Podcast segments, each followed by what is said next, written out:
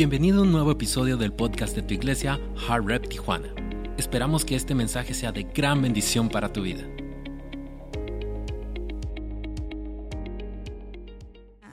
Es una bendición poder estar acá con ustedes. Aquí traigo mis notas, ya saben, uno que tiene que recordar cosas porque me despistada. Hasta porque pasa una mosquita, de pronto volteo y, y se me va. De verdad, estoy tan, tan agradecida, al igual de ustedes, de estar acá. Yo sé que esta tarde Dios va a hablar a nuestro corazón de una manera personal y única. Estamos por entrar a unas semanas, a las, más, a las semanas más importantes de- del cristianismo. Y yo sé que la realidad de todo es que Dios esta mañana nos va a hablar a través de una historia que muchos de nosotros ya hemos ah, escuchado. Y antes ah, de sentarnos, voy a orar en el nombre de Jesús para que el Señor en esta tarde haga lo que tenga que hacer con nosotros, con nuestras vidas. Nosotros semana a semana venimos a la iglesia para adorar a Dios, adorar a Dios de diferentes maneras y también para que Él nos hable. Y Señor, en este momento, Padre, estamos delante de ti como hijos que somos tuyos, reconociendo que necesitamos de ti, necesitamos de tu presencia en nuestras vidas. Reconocemos, Señor, que fallamos y que sin ti nada somos. No hay nada, Señor, en esta vida que no que queremos hacer sin ti. Queremos realmente tener un encuentro contigo esta tarde, Señor. Y te pido, Señor, que tu Santo Espíritu sea el, el invitado de honor. Tú eres el invitado de honor, Señor, a esta tu casa. Padre, dejamos, nos despojamos de todo lo que traemos pendientes de nuestra casa, de nuestro trabajo, de nuestro día a día, Señor. Y si tú estás aquí con, de pronto con tus pensamientos dando y dando y dando y dando vuelta en diferentes cosas, yo te invito a que lo pongas delante de Dios. Que seamos sensibles a la voz del Señor y a la voz de lo que Él quiere hablar a nuestro corazón. Esta mañana Él está aquí y Él quiere hablarnos a nosotros. Gracias Señor por lo bueno que tú eres. Gracias Señor. Se pueden sentar.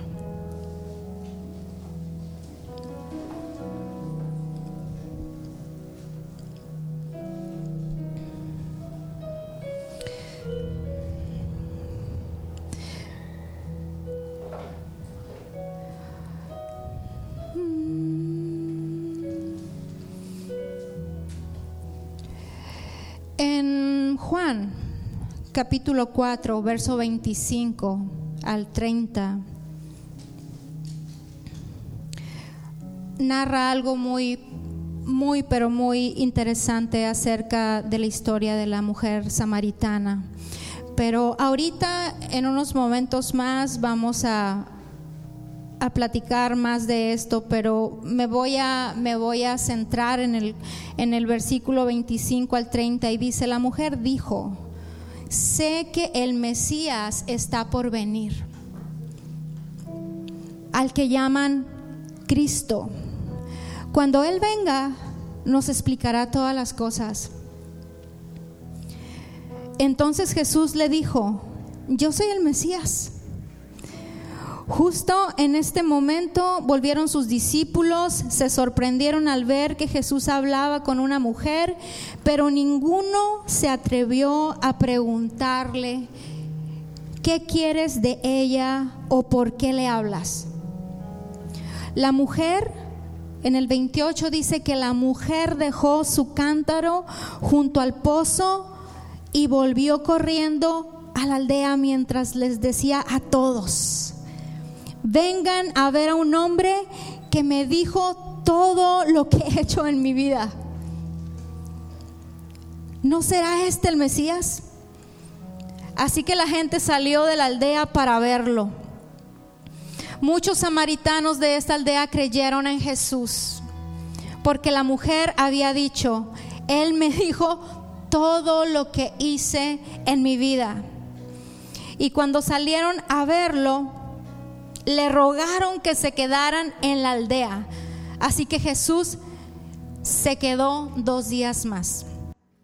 Todos en cierta manera somos parecidos a la historia de esta mujer samaritana, hombres y mujeres. Aquí no es solamente exclusivamente de una mujer que de pronto dice la escritura que el Señor tenía ya que pasar por Samaria. Estaba dentro de sus planes el pasar por ahí desde hace mucho tiempo.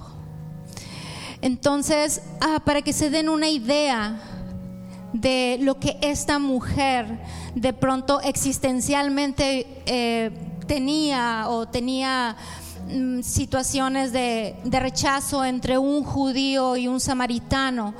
Esta historia comienza en la ciudad de Samaria, como ustedes lo saben. Y esta ciudad fue capital del reino del norte. Israel estaba dividido en dos secciones en un tiempo, que era el reino del norte cuando ah, en, la, en, la, antigüedad, en el tiempo de Jesús, y después el reino del norte y del sur, obviamente el reino del norte y sur, y, y su capital Samaria fueron eh, tomadas por los asirios, ¿ok?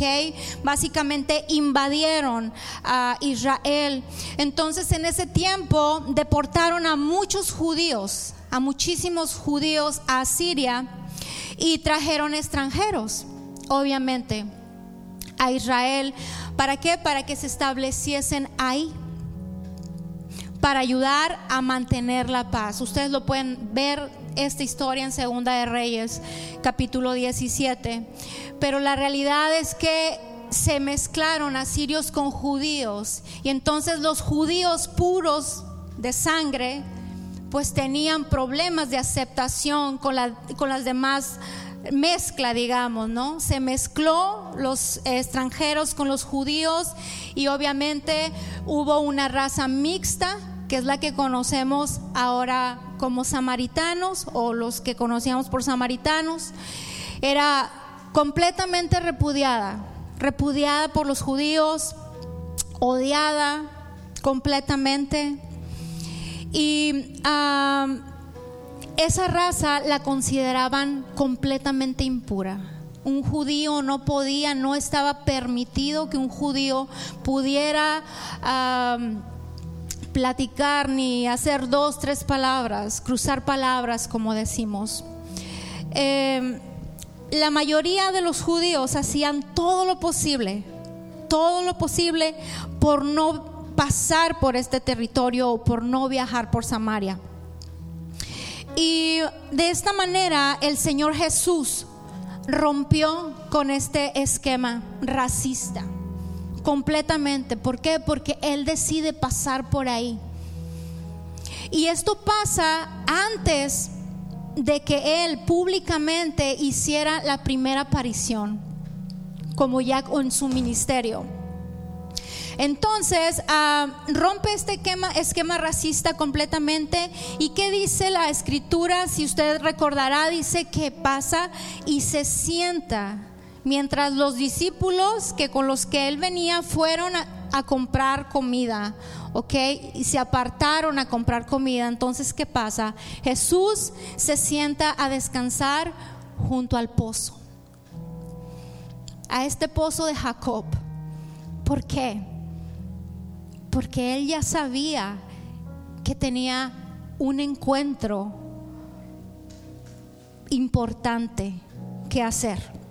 En Juan capítulo 4, verso 4 al 6 dice, luego una mujer samaritana llega a sacar agua y se sorprende que el Señor Jesús, siendo judío, le hablara y además de todo le pidiera agua. Ella misma se sorprende porque en, en todo el concepto de la raza, ella ya venía como, no, un poquito ah, arisca, dijéramos así, como en protección tal vez, sintiéndose y ahora qué me va a decir este judío o con qué me va, me va a salir este judío, qué tipo de ofensa yo voy a, a- a recibir de él. Yo ya tengo bastante, tengo suficiente. Y la mujer samaritana le dijo, ¿cómo tú siendo judío me pides a mí de beber que soy mujer samaritana? Porque judíos y mar- samaritanos no se tratan entre sí. Y respondió Jesús y le dijo, realmente si conocieras el don de Dios y quién es el que te dice, dame de beber, tú le pedirías y él te daría agua viva. Y es por esta razón, este pasa- pasaje bíblico nos muestra la humanidad del Señor, nos muestra el corazón de Jesús. El Señor estaba sumamente interesado, sumamente interesado en tener este encuentro personal con esta mujer. Pero también el interés que tenía por las almas, por el pueblo de Samaria, era inmenso. Dice versículo 4, 13, 14, dice, yo le daré agua y no tendrá sed jamás, sino que el agua que yo le daré será él una fuente de agua que salte para vida eterna. Ustedes recordarán que dice, dice la, narra la historia que la mujer samaritana no se sintió digna, digámoslo así. ¿Qué me, estás pidiendo tu agua? ¿Me estás pidiendo tu agua a mí? Entonces es cuando le dice el Señor, ah, si supieras realmente cuál es el agua que te quiero dar, si realmente supieras, tú misma me la estuvieras pidiendo, tú misma me la estuvieras casi, casi sirviendo, corriendo. Y es lo mismo que el Señor esta mañana te quiere decir a ti.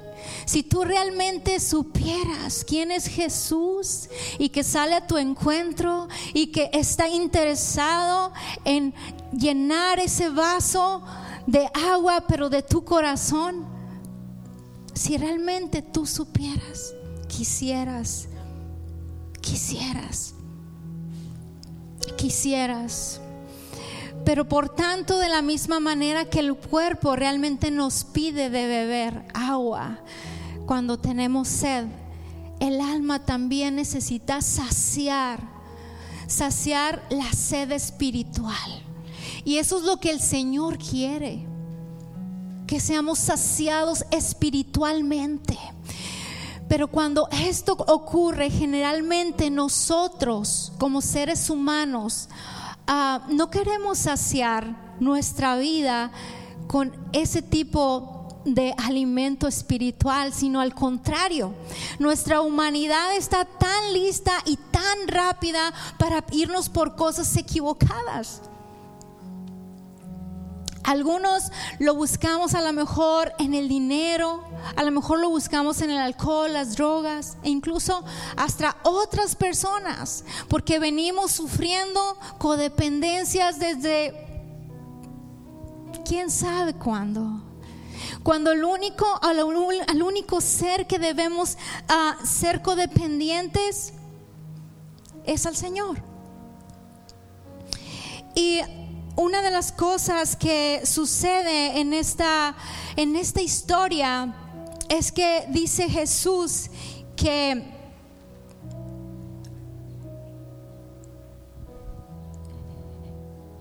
que Él quiere encontrarte en el camino. Tres verdades importantísimas sobre esta historia, sobre este encuentro con Jesús es que, número uno, Jesús te espera. Jesús está esperándote, Jesús está inquieto, lo planea desde antes de que todo pase, lo planea de tal manera que seas tú, que seas tú el que lo encuentres. Porque estamos tan acostumbrados, pero tan acostumbrados a hacer lo mismo siempre. Y estamos llenando nuestra vida de tantas y tantas cosas que no tienen nada que ver con Jesús. Y Él todavía tiene, o sea, todavía tiene el cuidado, el cuidado de esperarte para cuando tú quieras, para cuando tú quieras. ¿Y qué pasa con esta historia? La historia dice que Jesús llega al pozo y le espera sentadito a que ella llega.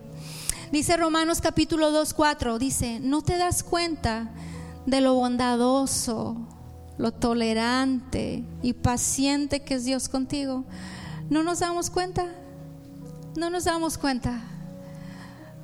A veces no nos damos cuenta. A mí me pasa, a veces no me doy cuenta. Nos cegamos completamente por situaciones, por cosas que tenemos que hacer. Y no nos damos cuenta que Jesús es bondadoso, Él es bueno. Él te está esperando a que tú estés listo, a que tú quieras. Él es tolerante, te tolera todo, todo lo que hagas, todas las situaciones en las cuales tú estás llenando tu vida completamente. Y aparte de todo, Él es paciente, paciente con nosotros. ¿Acaso eso no significa nada para ti? ¿Acaso eso no significa nada para ti? ¿No ves que la bondad de Dios es para guiarte a que te arrepientas y te abandones, abandones tu pecado? Isaías 43, verso 2 dice, y cuando pases por las aguas profundas, yo estaré contigo. Él te abraza, te ama, te cuida, te protege, está ahí. Dice, cuando pases por ríos de dificultad, no te ahogarás. Y cuando pases por el fuego de la opresión, no te quemarás. Las llamas no te consumirán. La historia narra que dice, verso 4, ¿ok? Del capítulo 4, dice, en el camino tenía que pasar por Samaria. Y luego en el verso 6 dice, ahí estaba el pozo de Jacob. Y Jesús, cansado por la larga caminata, se sentó junto al pozo cerca del mediodía, cuando estaba el calor insoportable. Poco después llega quien? Una mujer pero sentado en el pozo Jesús, Jesús la ve. Aparte de que la espera, Jesús, Jesús la ve. Jesús tiene ese primer encuentro con ella. ¿Y qué pasa? Poco después llega una mujer samaritana a, sacar agua y Jesús le dijo, dame un poco de agua para beber. Dice la escritura que él estaba solo en este momento solo, porque él quería tener esa cercanía con ella. Y esa misma cercanía que Él quiere tener con ella es la que quiere tener con nosotros. ¿Estás dispuesto tú a salir al encuentro con Jesús? ¿Estás dispuesto tú realmente a tomarte ese tiempo? Dice la, dice la escritura que esta mujer estaba dolorida, estaba a la defensiva. Obviamente cuando viene al encuentro con Jesús, ah, estaba desconfiada, no se sentía digna, estaba completamente rechazada, llena de culpas, repudiada por un pueblo. ¿Por qué? Porque la historia dice que cinco esposos ya había tenido y con el sexto no era su esposo no era su esposo.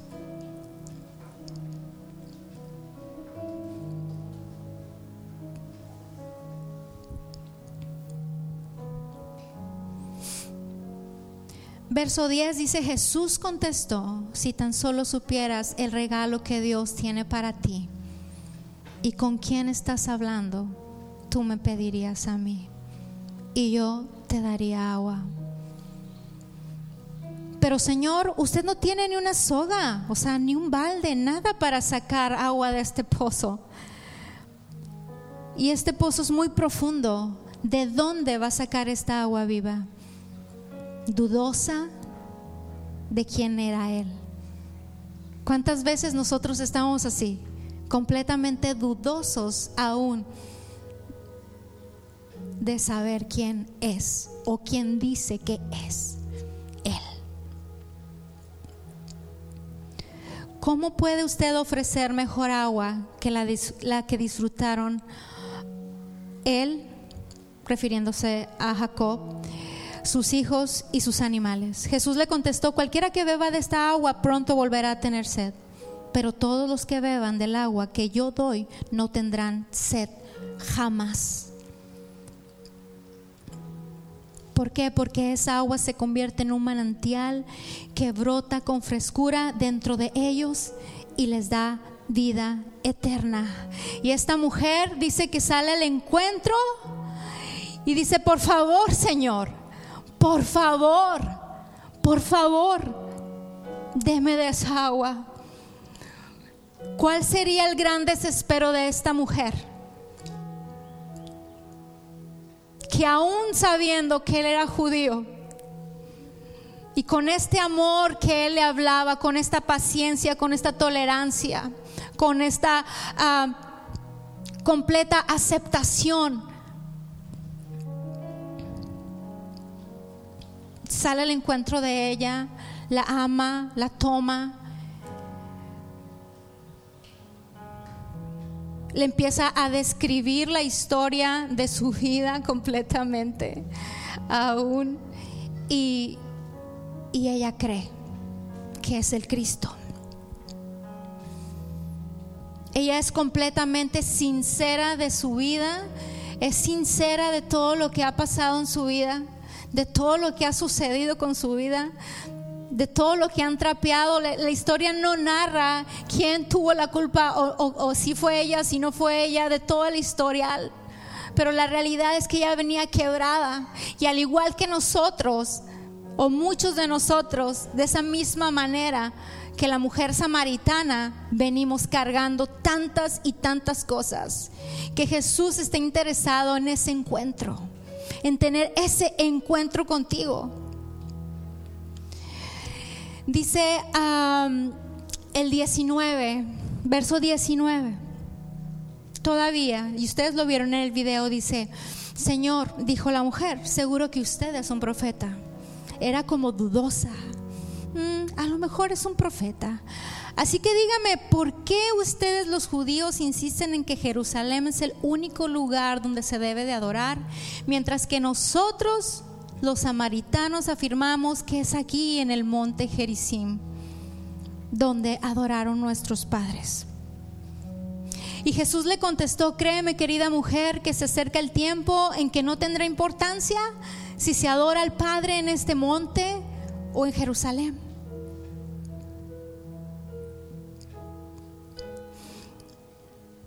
Créeme, querida mujer, que se acerca el tiempo en que no tendrá importancia si se adora al Padre en este monte o en, Jerusalén. Jesús estaba anunciando de antemano que cada uno de nosotros podría encontrarle en cualquier lugar a donde nosotros estamos. No necesitaríamos un monte, tampoco necesitaríamos una iglesia, un templo, porque nosotros somos el templo de Jesús vivo en la tierra. Nosotros somos esa llama ardiente de la iglesia.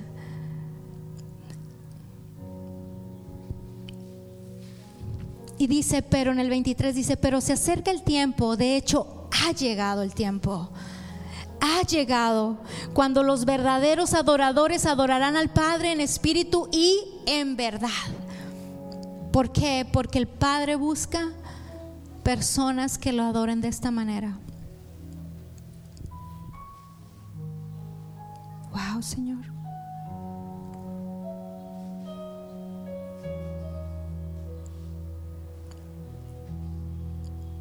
Jesús te espera. Jesús te ve Y luego, ¿qué pasa? Dice Jeremías capítulo 12, verso 3. Pero tú conoces, oh Señor, pero tú me conoces, oh Señor. Tú, tú me ves y compruebas la actitud de mi corazón para contigo. Nadie a esta mujer la veía realmente como ella era. Y muchas veces a nosotros tampoco. Tampoco la gente nos ve como nosotros realmente somos. ¿Por qué? Porque estamos acostumbrados a que siempre nos están etiquetando, nos ven de diferentes formas, todas las personas. A esta mujer la veían como qué, como una pecadora, como una adúltera, ah, como una mujer ah, rechazada, una mujer problemática, con un historial bastante complicado y bastante largo y bastante difícil de aceptar en esa sociedad en aquel tiempo. Pero porque realmente no conocían el corazón de esa mujer. Y Jesús que la ve como lo real que ella es. Jesús te ve como lo real que tú eres. No te ve por tu pecado, no te ve por lo que tú hiciste, ni tampoco te ve por lo que estás pensando hacer. A Él le place simple y sencillamente poner su vista, su mirada sobre ti, porque cree en ti, porque tiene planes para ti. Las escrituras, en las escrituras vemos que no es llamada por su nombre, curiosamente. En la Biblia no, no dice que se llama María, que se llama Lupita, que se llama, no sé, Grecia. No narra esa situación. Era una mujer completamente desconocida. Completamente desconocida. Y en ocasiones somos tan desconocidos para todos sin valor alguno. Pero el Señor estaba interesado en que la mujer samaritana tuviera un encuentro especial con Él. Tan especial fue así. El Señor cuidó todo detalle, cada cosa. Tanto así que ella fue la primer mujer, la primer mujer que ella se le apareció, o más bien que se encontró, que tuvo un encuentro antes de empezar su ministerio o salir en público.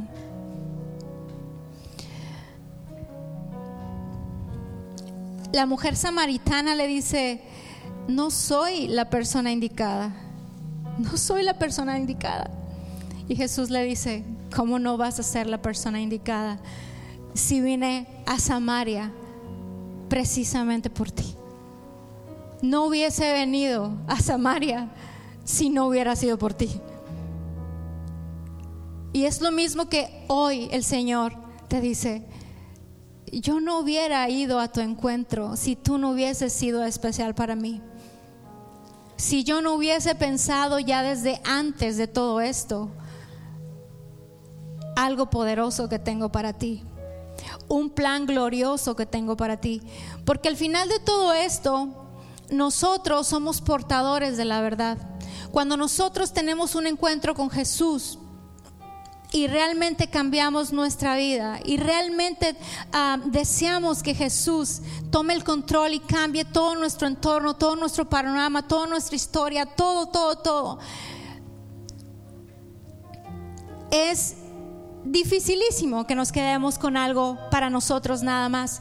Dice la, la, escritura que cuando tuvo ese encuentro y cuando pasó todo esto y que dice, sí, yo creo que eres el Cristo.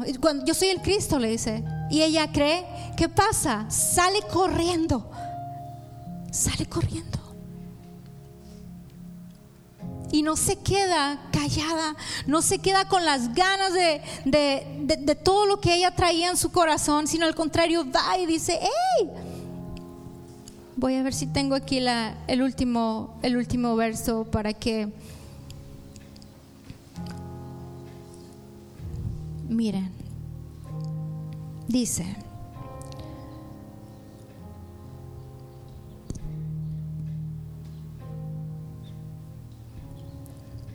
Mm, Gracias, Señor.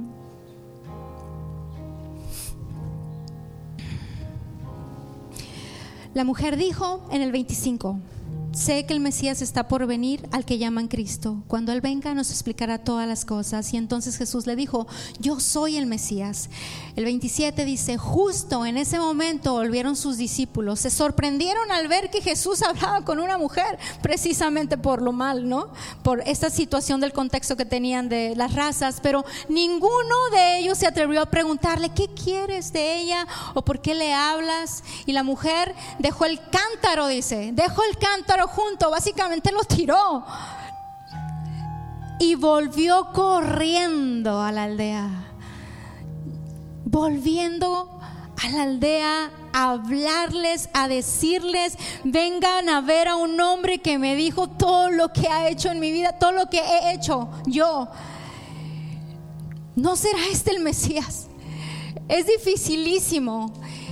El tercer punto es Jesús te envía. Es dificilísimo cuando nosotros tenemos el Espíritu de Dios y tenemos un encuentro que nos quedemos callados porque queremos que todos sepan, que todos sepan de lo que está sucediendo en nuestra vida. Mientras tanto los discípulos insistían a Jesús, Rabí, come algo. Y Jesús le respondió, no tengo, yo tengo una clase de alimento que ustedes no conocen. 34 dice, mi alimento consiste en hacer la voluntad de Dios, quien me envió, y en terminar su obra.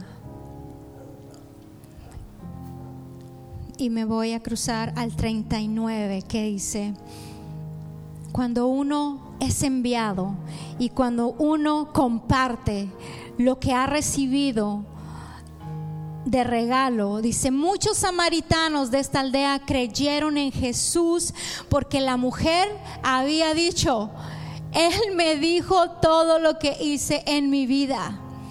Cuando salieron a verlo, le rogaron que se quedara en la aldea. Así que Jesús se quedó con ellos dos días. ¿Y qué pasa? Tiempo suficiente para que muchos más escucharan su mensaje y creyeran. Desde un principio ya estaba todo, todo planeado para que tú tuvieras un encuentro con Jesús y de ese encuentro saliera agua de vida completamente, no solo para esa mujer samaritana, sino para todas las personas que estaban alrededor de esta mujer.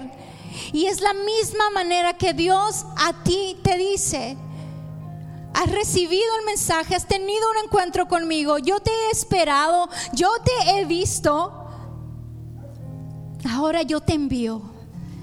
Como iglesia tenemos la responsabilidad de compartir el mensaje que el Señor tiene para su iglesia. No permitas que todos los sentimientos que tienes de dolor y toda tu historia o todo lo que has pasado en esta vida te detenga de lo que Jesús ya dijo que iba a hacer contigo. Y le dice la, la, la, samaritana, iré a contar esto. Y Jesús básicamente le dice, yo contaba que ibas a hacer esto. El Señor cuenta contigo. El Señor cuenta contigo. No puedes dejar el mensaje de salvación solamente para ti y para uno, dos, tres. El mensaje de salvación es para todas aquellas personas que están alrededor de ti y aún las personas que no están alrededor de ti, pero tú sales corriendo al encuentro de estas personas, así como Jesús fue a tu encuentro. Es así, esa manera es la que tú tienes que compartir el mensaje de salvación. La siguiente semana que vamos a estar acá como iglesia, ustedes saben que tenemos la meta de 350 personas que vengan a conocer del mensaje. Tienes una oportunidad valiosísima, grandiosa, para poder bendecir a más personas y al igual que esta mujer tuvo un encuentro Jesús con Jesús, ellos también tengan un encuentro con Jesús y cambie completamente el curso de su vida.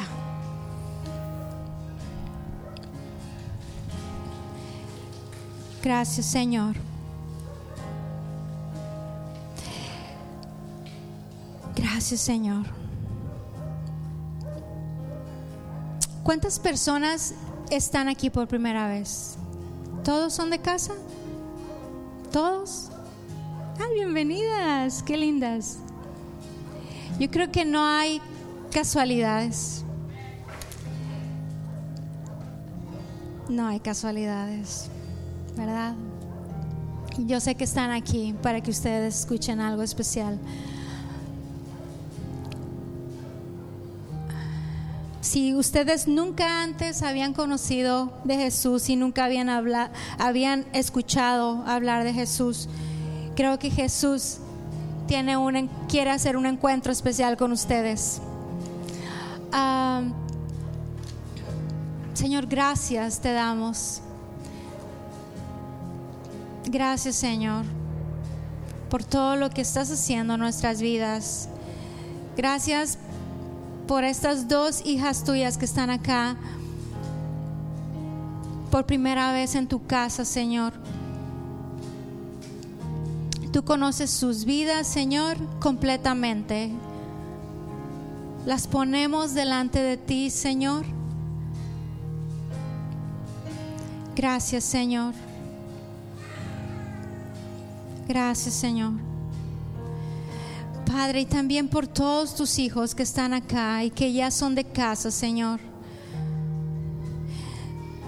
Pido por ellos, Señor,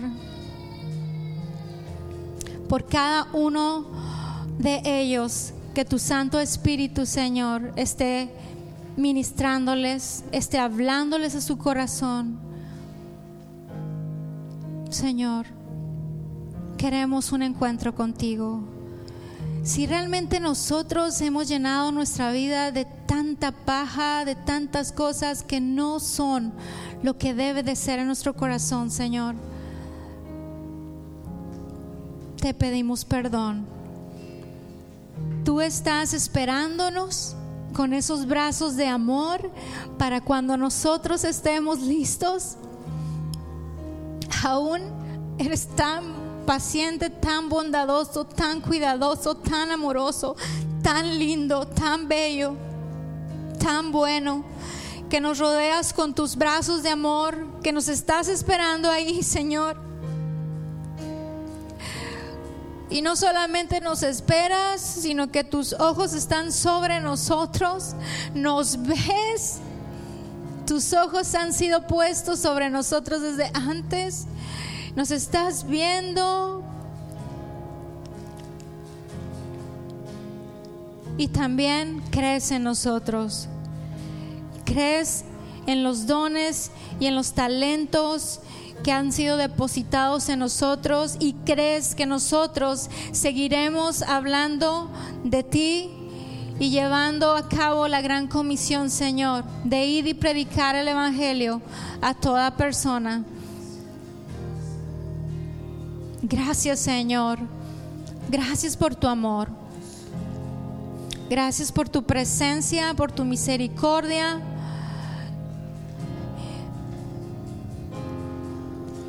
No importa lo que haya sucedido, al igual como esta mujer samaritana, no importa qué tanta cosa tengas de historial, tienes que saber que Jesús así te acepta, que Jesús así te ama, que, que Jesús así cree en ti cree más de lo que piensas y cree más allá de lo que tú haces aún. Cree más y tiene más fe en ti de lo que tú tienes fe en ti. Porque Él no ve el inicio, sino ve el final de todo. Y Él está confiadamente en ti. Él te ama, Él te acepta, él te abraza, te cuida. Gracias Señor. Esperamos que Dios haya hablado grandemente a tu corazón a través de este mensaje. No olvides suscribirte a nuestro podcast para que no te pierdas ninguno de los mensajes que tu iglesia Hard Rep Tijuana tiene para ti. Nos vemos en el siguiente episodio.